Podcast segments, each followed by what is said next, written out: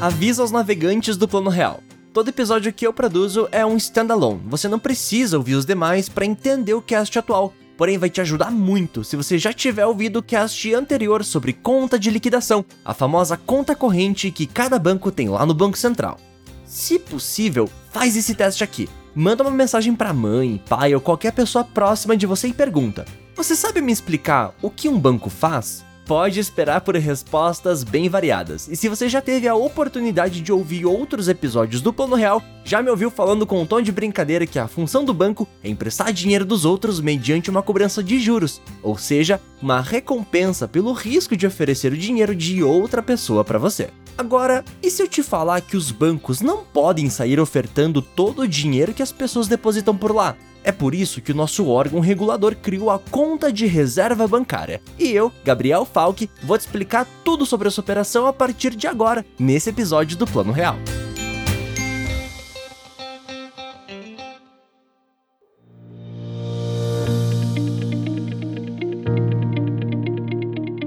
No episódio passado eu falei sobre a conta de liquidação. E se você é uma pessoa teimosa que não deu o play no cast anterior, vai aqui um resumão em no máximo um tweet. Conta de liquidação é uma espécie de conta corrente que as instituições do mercado financeiro têm dentro do Banco Central, e é por onde elas conseguem receber pagamentos e enviar dinheiro para outras instituições e câmeras do nosso Brasil.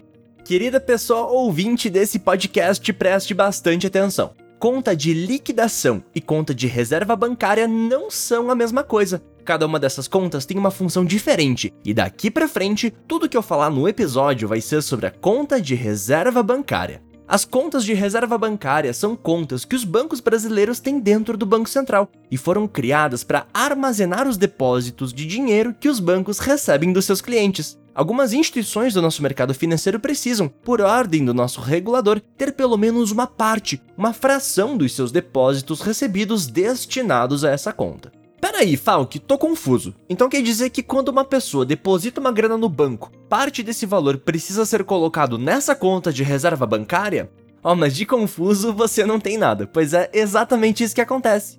O nosso governo determinou que os bancos mantenham uma parte, um percentual de cada depósito que recebam na sua conta de reserva bancária dentro do Banco Central. Esse tipo de operação se chama depósito obrigatório ou compulsório. Pergunta para você, ouvinte do Plano Real: você entende por que, que o governo estabeleceu esse depósito compulsório ou obrigatório? Olha, esse mecanismo ele existe para evitar que os bancos liberem muito crédito de uma vez só no mercado, já que os efeitos de um mercado com muita liquidez pode causar sérios problemas à economia se não for controlado. Vamos pensar juntos nas consequências de termos muito crédito na economia? Pensa assim: os bancos emprestam muito dinheiro para as pessoas, que acabam transformando parte desse crédito em consumo, ou seja, comprando coisas. Se as pessoas começam a comprar muito de um produto, falamos que o nível de demanda por esse produto aumenta. E se muita gente quer um produto, o preço desse produto também sobe, já que ele fica mais disputado e as empresas não têm capacidade de atender todo esse aumento de demanda.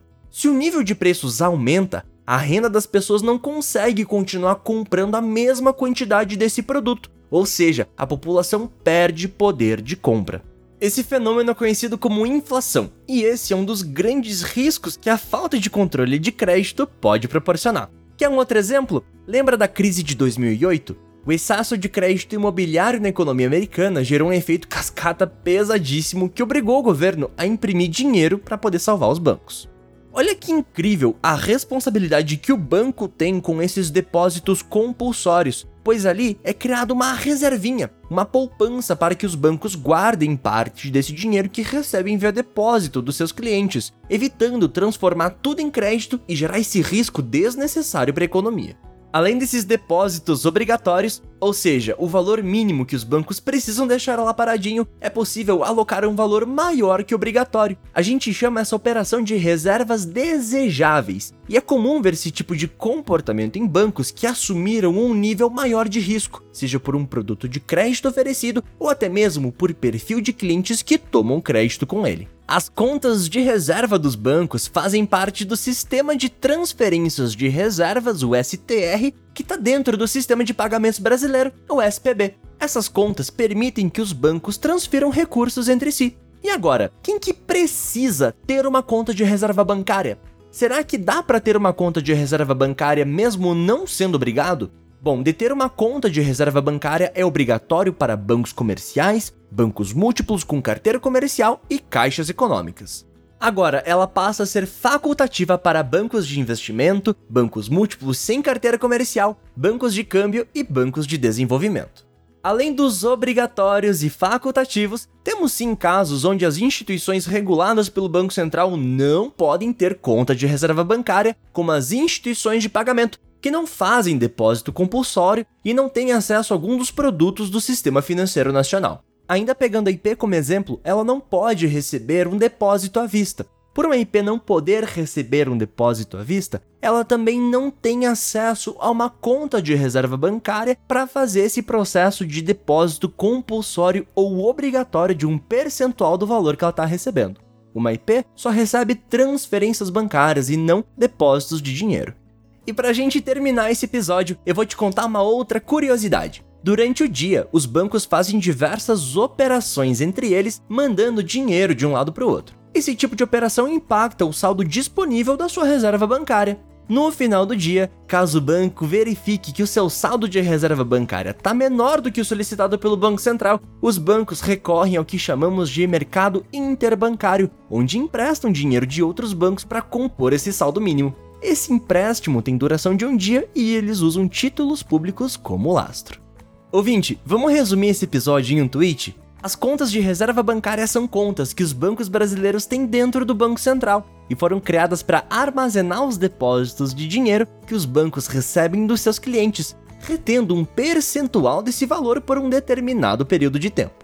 Parte do valor de um depósito precisa ser retido para que o banco consiga gerar uma reserva de valores caso precise de liquidez, e também para evitar que todo esse dinheiro vire crédito e gere uma pressão inflacionária na economia brasileira.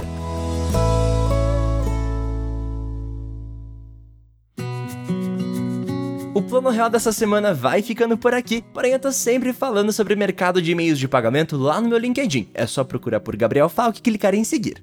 Caso queira trocar uma figurinha comigo, você pode mandar o um e-mail para falecom@gabrielfalk.com.br. Se você curtiu o episódio, comenta e compartilha, pois ajuda demais a divulgar esse conteúdo. E eu te encontro no próximo episódio. Até a próxima, pessoal!